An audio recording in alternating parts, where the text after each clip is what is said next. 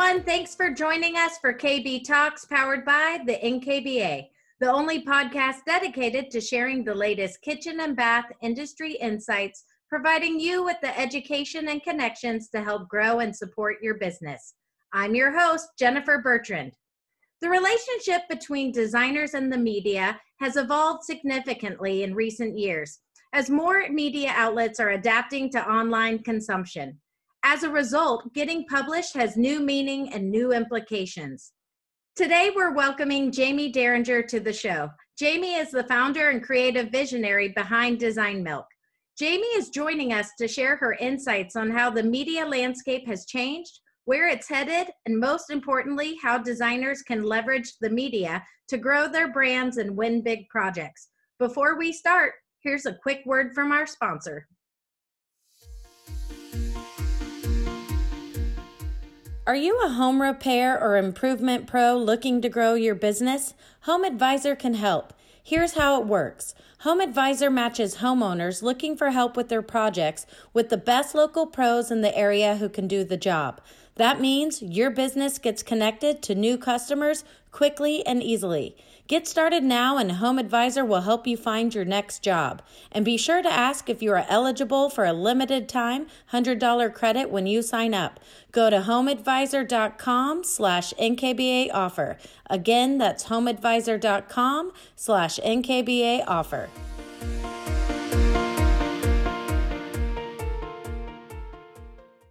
All right, let's jump in. We're excited to welcome Jaime Derringer of Design Milk.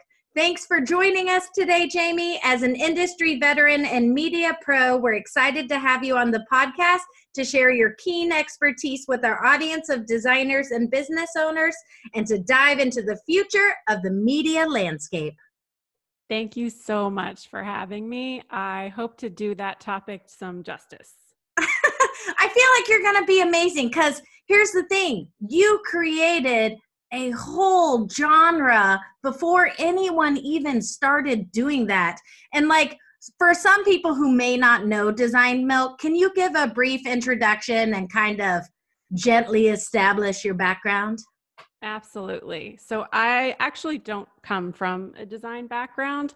Um, I was a project manager in pharmaceutical and medical um, uh, advertising and marketing and, and publishing. So that's my background. But I was a design enthusiast, and probably from a very, very early age. I think one of my favorite um, memories when people ask me about design and architecture is there was this house in our neighborhood growing up, and it was like the only one weird house. Uh, and it just happened to be a mid-century modern house and we would always drive by it and I'd be like, I'm going to buy that house one day. I'm going to live in a house like that. And I was just always fascinated with design and architecture. Um, and so I, I, got into blogging um, back when when there was live journal in MySpace and those kinds of things. For those of you who are my age, um, might know that. And uh, I, I, started just writing about um, whatever, you know. And then eventually, I bought a house and I was like, you know what? I'm going to find a place where I can write about the stuff I'm finding for my home. I was really into uh, modern furniture and modern design, but I had a really hard time finding what I was looking for online. And this was 2006. So, uh, you know, back then there were only a handful of blogs Design Sponge, Apartment Therapy, and, and I, I, pretty much spent most of my time at work um, and after work on those websites and just hunting around the internet to find cool design stuff. And that's where I, uh, that's when I started Design Milk. I just wanted to put all the cool stuff I was finding in one place. And the best way for me to do that um, was in a blog format. And then now, like, she's too nice to say, if you don't know Design Milk, I mean, nowadays, if you look on Instagram, it's got 3.4 million followers, it does pretty well. And when you very first started that, was there any moment where you paused or hesitated before you posted, or did you uh, like try to curate as you went, or were you just loving it? I kind of, in the beginning, I always just posted and i had no hesitation. And i think there there was a point when i started having other people come on the team and other people manage the social media when i was like okay let's make sure we look at this before it goes out to all of these people. Um, but now you know the team it has been established for a long time and um, everybody's very comfortable with the brand voice and messaging so not really so much anymore although it still blows my mind that like something i i write or I you know find can go out to that many people and i think the impact that we have on on businesses um, is is tremendous and it's it, I, it's a sense of pride for sure. So you started as a lone wolf and a lot of people out there are lone wolves doing whether they're a designer or a showroom or anything. At what point did you decide you had to have a team or it had to become something with support so here's the thing I am very much a lone wolf. I've always been a lone wolf. Um, so I, I, I didn't actually decide to hire anybody until I got pregnant. I was like, oh no, what am I going to do? Um, I'm going to have to take care of this baby and this other baby that I built, you know? So at that point, I, I brought on a couple of people to help me um, and, and never looked back from that, of course. But I think like personally still totally a lone wolf been working from my house for 10 years love it pandemic whatever i'm in my house i'm cool. Just hunkering down. I think a lot of people are like oh the pandemic's kind of just like my normal life every day.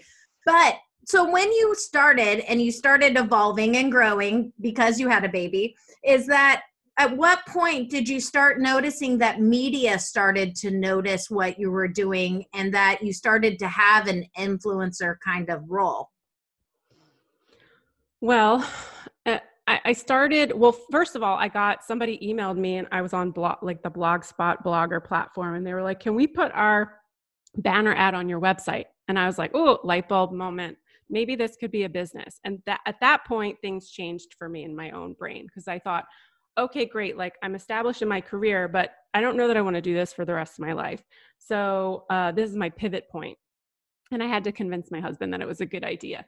Um, so after doing that, uh, you know, I, I got to the point where I was getting some money coming in from advertising, and you know, I was getting a lot more likes and follows, and um, you know more comments and more engagement and then i started getting emails from people just left and right you know do you want to talk about this at our conference or do you want to um, we can you know pay you to write about this thing? And i was like oh this is like kind of starting to become a bigger deal than i had anticipated. And as the landscape shifted um, it just grew and grew. And so I, I i think for me it was just about you know recognizing where those opportunities were and also seeing where the voids were and how could i fill those voids? Um, you know i was looking for me and i didn't see me on the pl- pages of like glossy magazines. I didn't see me in a lot of what the magazines were doing online. And so i just wanted something for people like me design enthusiasts but also i wanted to share what was going on behind the brands because there's a lot of wonderful people making amazing things and i wanted more access to that. It, i just wanted it to be more accessible. No that's awesome. But you mentioned how the landscape has started to change. What where do you think it's going? I mean obviously you're not nostradamus of design but if you were like trying to guess and go man we've really saturated things and now i feel like we're going back to minimalism or whatever Oh gosh. Um, yeah, I definitely don't have any kind of um, crystal ball because if I, I did, I, I would be able to tell you, but I don't. And I think we're kind of in this weird situation now where like nobody knows what's going to happen in the world in general. I mean, nobody could have predicted this pandemic situation and it getting kind of out of control. But um, I think with design, it's it's tough because I, I really do believe there's a place for print and I do believe there's a place for online. I think we'll see a lot more merging of those things together. Um, and I, I also feel like we're going to see a lot of change in the design industry in general as we move forward past uh, this, you know, current situation that we're in. I think we're going to see a lot more hybrid home work situations. I think the way we look at space and approach space and interact with it is going to be very different than it was, you know, six months ago. Um, and we just have to be prepared for that and okay with it.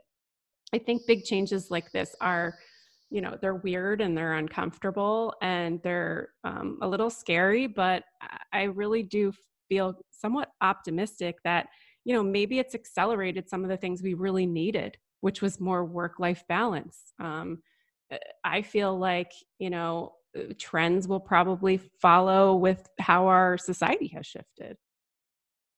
Is there anything or anyone that you're like, ooh, I enjoy watching so and so out there in the world doing it, or that you feel like they're a little ahead of the game in terms of um, media marketing, how they tell their story, that it could be inspiring or influential to people who are still trying to figure it out?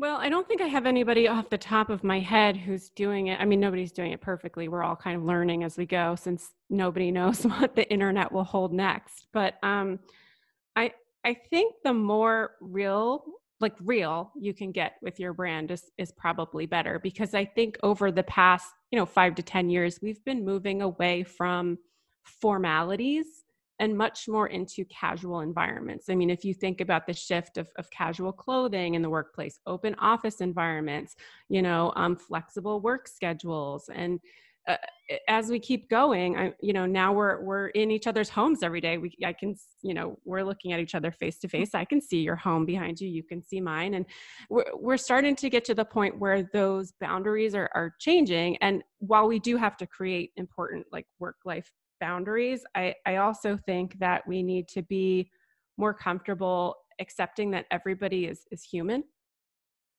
um, I, I, don't know how this really relates to design and business, but I, I, think that there is, I mean, it's all very intertwined now, right? So um, I think we just have to factor that into everything that we do from now moving forward, um, whether you're media or you're running a, a design brand. Um, I think that's an important consideration.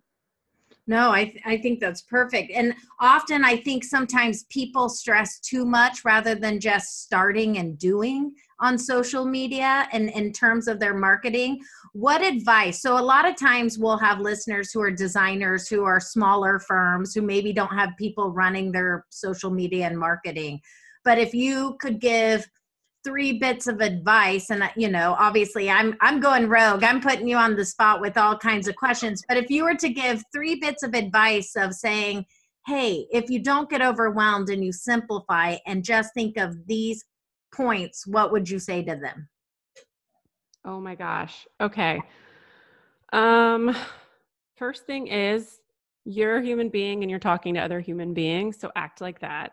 And you know not everything needs to be in marketing language all the time or formal press release language.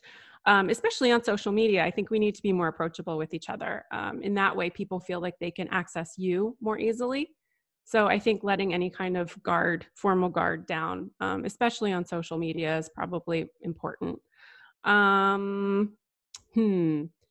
Uh, i think you hit on one which is start now. Don't overthink it that's a big thing for me. Sometimes I overthink things and then I just have analysis paralysis. And if you don't start now, you may never start. Um, so, you know, I, I'm an artist too, and the worst thing is having a blank canvas. So, the best thing you do is you just like draw all over it first. Because if you don't take that first step, then you might just stare at that blank canvas for weeks and weeks, um, which literally I did that like six months ago. Um, so I know from experience that it can be more intimidating as you like put it on a pedestal. So just go after it. Um, and then also the, the other thing is like you might not work out your brand day one um, right away, your brand voice. So if you are starting with something and getting out there, I think it's important to allow yourself flexibility to evolve over time um, and also learn from your mistakes. I think uh, when I started Design Milk, I I certainly loved modern design because that was my personal aesthetic.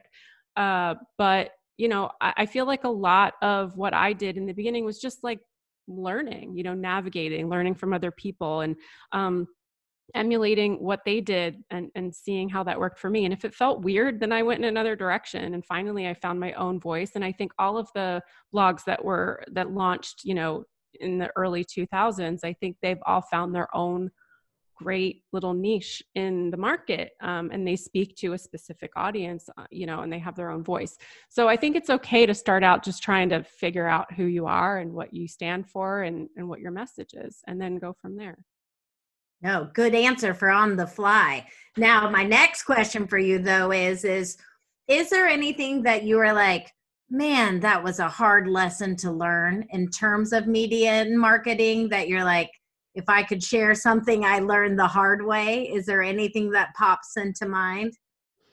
Wow. Yes, there's lots of them.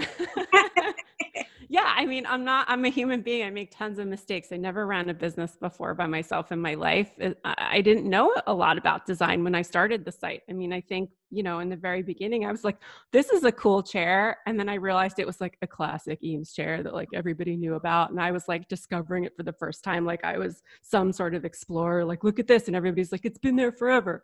Um, so yeah i felt like an idiot but i learned over time and i you know now that i know a lot more about design, um, it's helped me uh, focus a lot more like what our message is and, and where we're coming from. And uh, I, I, also think like, um, you know, putting something out to that many people, you certainly learn. You know, I, I put stuff out that people are like, that just doesn't seem like design milkish. I'm like, well, I mean, it is my brand. So like, if I put it out, it's design milkish. But then you kind of go with, you know, sometimes you go with what people like um, I, I, don't know. It, I, have made tons of mistakes. I've certainly said the wrong thing. I've done the wrong thing um, a ton of times. I, I've, yes, many, many things.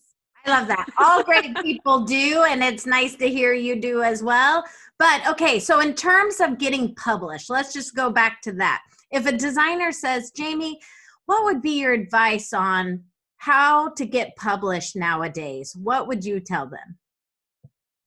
Um, well, I still think photography is incredibly important. Uh, we're all visual people now that we're all glued to our phones and screens all day, even more so, I think. Um, but design people are typically visual people. So if you don't have good quality photos with the right lighting and you're not really giving enough context for your products, I think that can be unfortunate um, and can actually get in the way of you being published. Um, although there are magazines who require like test shoots and then they shoot the product themselves so that might be different for them but for us we use pre-shot photography stock images from you know brands that give us uh, that. We don't do our own photos so we want to see you know the best photos you can share. Um, the other thing would be we appreciate emails with attachments but you know, maybe a selection of attachments so you're not clogging up our inbox. I mean, imagine if everybody sent 40 megabytes worth photo attachments to, we would never be able to download and look at everything. So I think making your message short and sweet and to the point, and then attaching all the additional reference information um, and then having a link for fo- further, you know, to download your 400 images um, for us to choose from is is really helpful. Um, and then also just be be kind of patient, but you can follow up with um, with us. Uh, we get hundreds of emails every day, and um, we're a very small team. Uh, and I think you can make that assumption right now about most um, publications that it's a small team managing a large inbox, and it does take time for us to go through and look at everything. If you really want us to give you the time to look and open your email and read it and look at the attachments, then you know it, it takes time. So uh, even though we want to try to get things up quickly, you know we and we might not respond to you too so there's that. Well and if you look at it does it help if there are low res images embedded in the image or within the email rather- yeah that's great. Yeah i think you can attach like a couple low res images and then say here's a WeTransfer or dropbox or you know whatever and we can go download the high res images if we need to and then does it matter how the email, even if it's like long winded, like essay, or if you're like bullet points are nice? I mean, bullet points are always great. A short paragraph with a, a press release attached with all of the information about your project is totally fine. So then as how much do you guys care when you look at publishing someone? How much do you care about their social media presence? Do you purely just look at the work or do you look Only at work. Yeah, we've posted stuff for people who don't even have social media. So it's not important to us. It's the work, the quality of the work, um, and also the the quality and innovation of the um, the concept or the story. And those are things are, are are things that we look for too. And I assume it's not always based on cost of project, just Im- innovation or whatnot. yeah, I mean, there's definitely projects we've posted that are almost DIY or using, you know, found materials, things like that. They don't cost a lot of money. And then of course we have like 20,000 square foot mansions. So there's a, a variety of, of uh, projects and products that we publish. And I think that's really important, um, especially for, for us, I think, because I want, I want to see something that's inspirational and aspirational, but I also want to see something that I could go out and buy.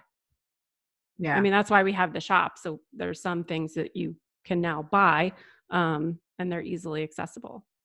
No, that's great. And I have been on that website.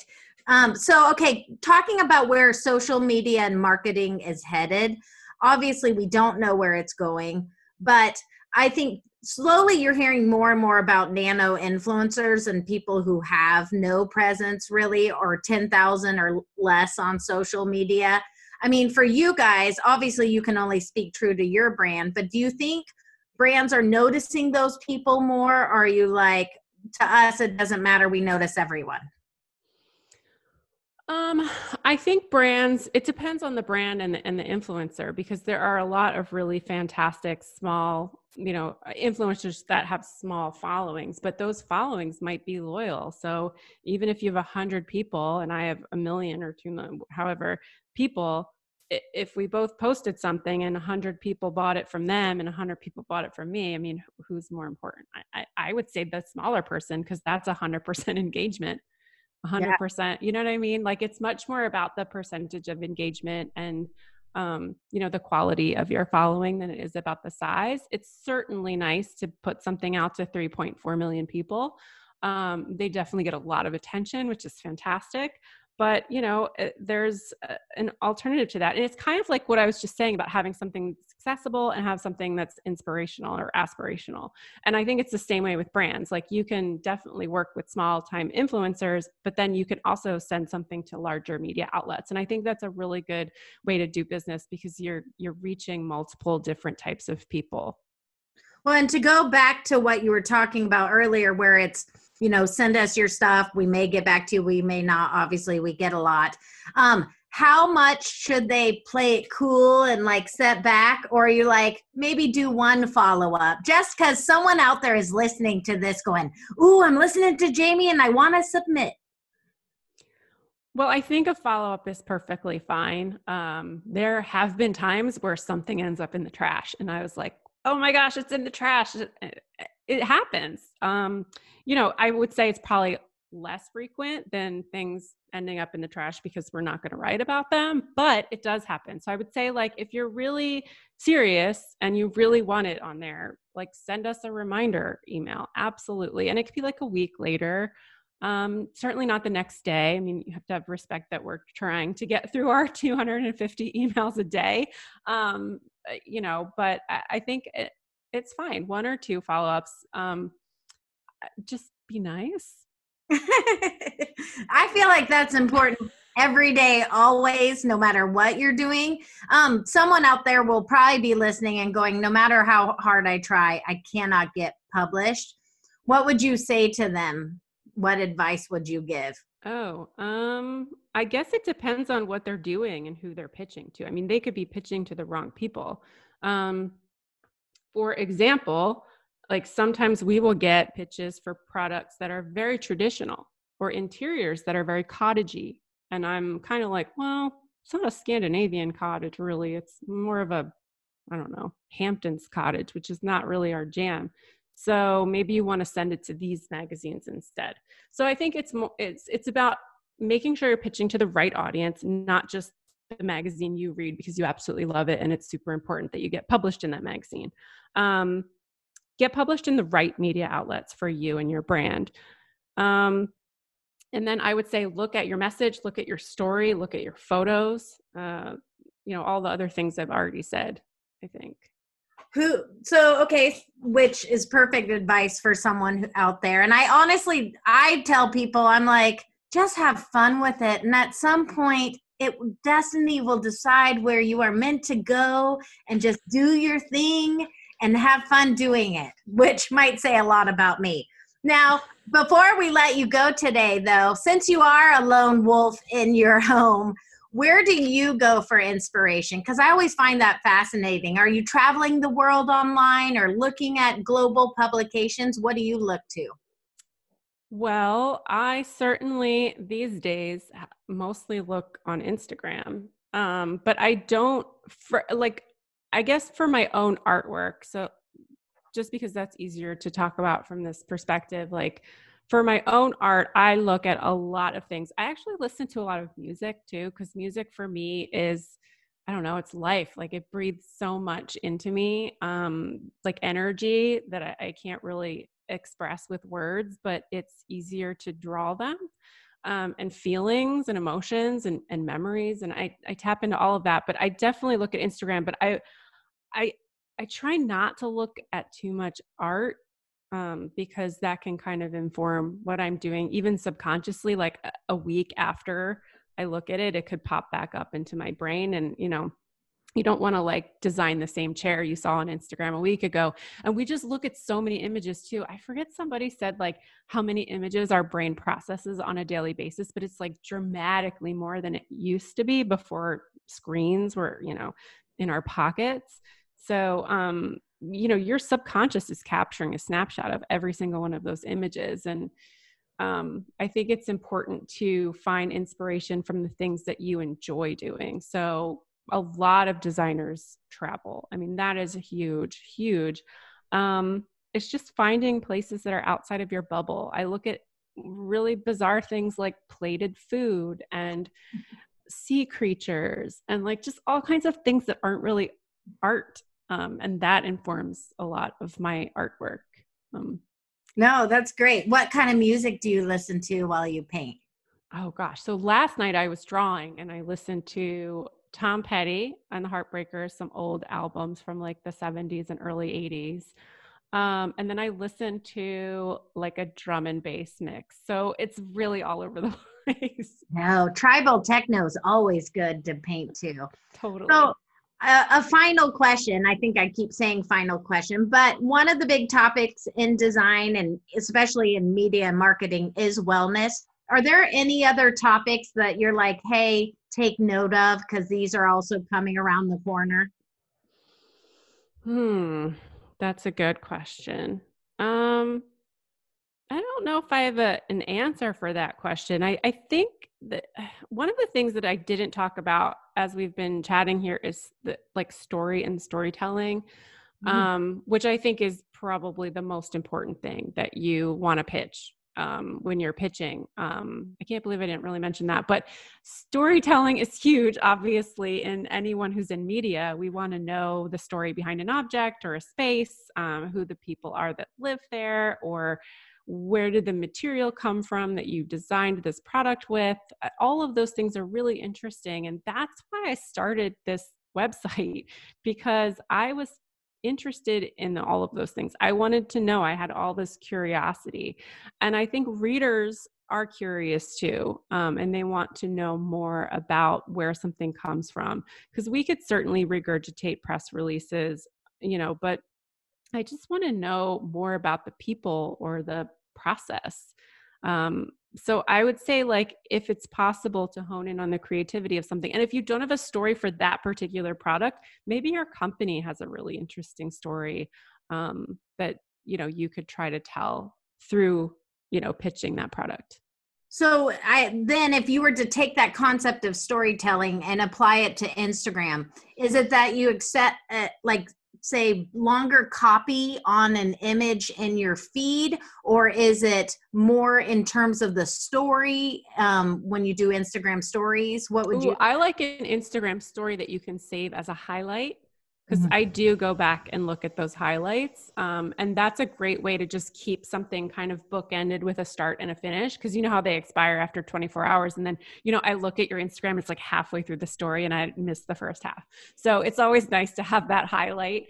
Um, and then I also like, um, having like a link tree or one of those link in bio things. So I click on your bio and it, you can have like, you can click on one of the Instagram tiles and go right to the product or go right to an article about that product. So I think having those, um, those tools is really great. Instagram captions are like, it's like 50, 50. I don't, I, I don't know. A lot of people don't read captions, which makes me kind of disturbed. Um, but I, I, get it. I'm a really visual person too, and I have very limited time.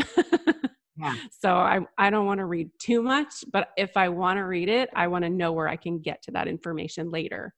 What are your thoughts on live videos or IGTV and all of that?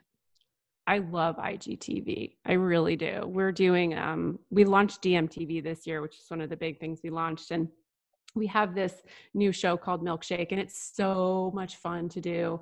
I, I really love it. Um, Instagram Live is is terrifying. I I'm just scared.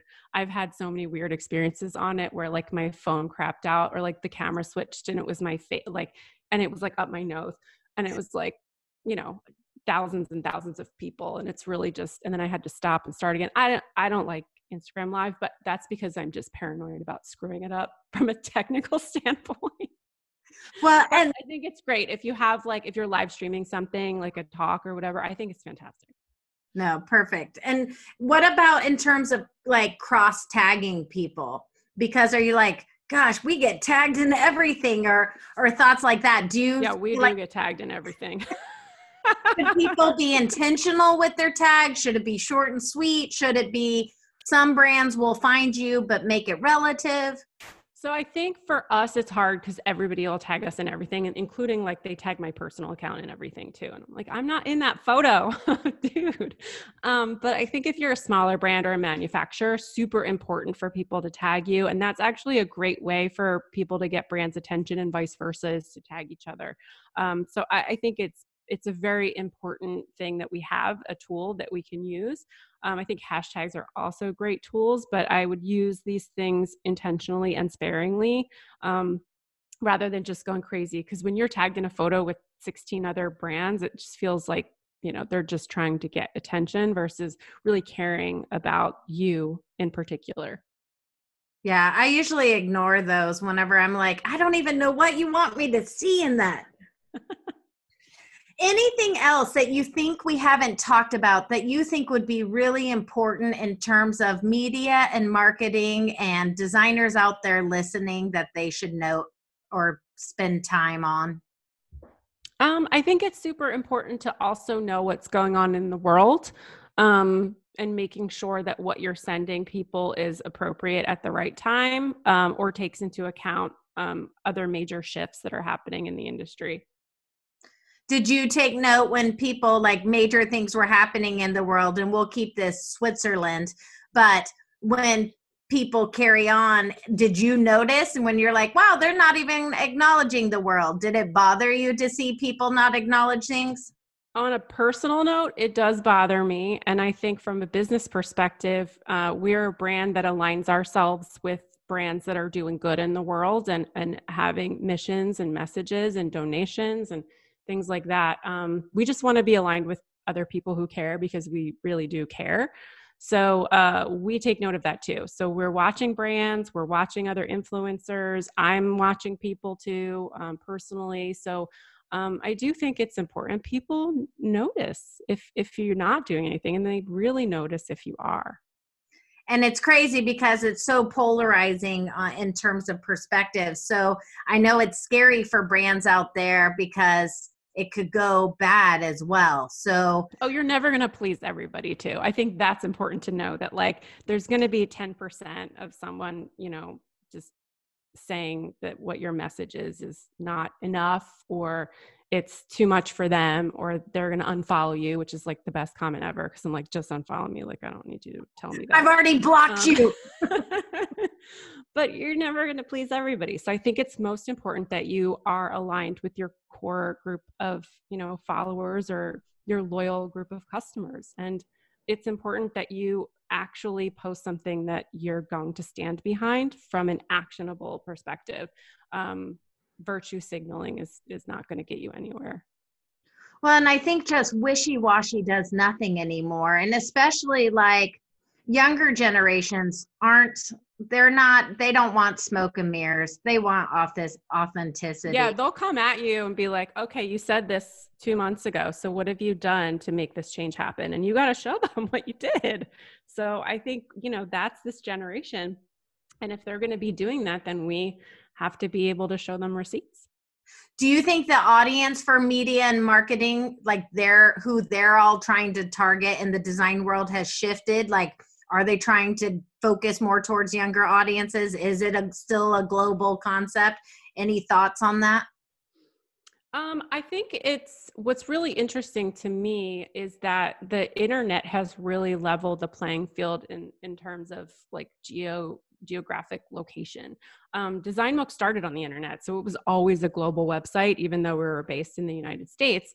Um, and, and, as it, our global reach grew, it, it became obvious to me more and more that like this design isn't something that we can just say, oh, this is only for the US people you know what i mean? It's it's really for everybody and there's really cool stuff happening in all parts of the world. Um, it might be different if you're a brand and your brand's product is only available in certain geographic areas it can be a challenge but the internet actually makes it pretty great because you can target all of those places now and um, you know branded advertising you can use that to target specific countries and, and um, there's lots of websites out there that have a majority of certain countries you know and you can just target those people. So but I, I think it's really important though that like it's given us access to so many more people and so many more ideas. Um, do you ever have to just turn off your phone though and have a break? Absolutely Absolutely. I, I, am in need of one of those soon. I haven't done You're it like, in a while. Soon, as soon as you stop talking, I'm doing just that. That's it. Well, no. you obviously are a plethora of information, and thank you for sharing all of your advice. Um, just to end on a positive note of what to watch next with Design Milk, obviously there's Milkshake to watch. What other things should people look for?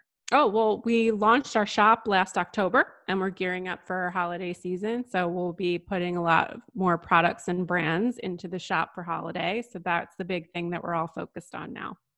Yay. Well, I know all of your stuff and uh, I've got some gifts that I want to get through there. Thank you. You're amazing. You brought design to the world that looks good and brings joy in a snobby, cool way. And thank you for taking the time to do this and and letting me go rogue with questions and put you on the spot. Well, thank you so much. It's good to talk to you and see your face. right? Last time I saw you at KBIS. Well, all of you, everyone else out there, will have new episodes of KB Talks coming your way soon. So make sure you are subscribed and stay tuned. Please be sure to send your feedback to nkba at flyingcamel.com. And remember to take a moment to leave us a star rating or a review wherever you listen to your podcasts.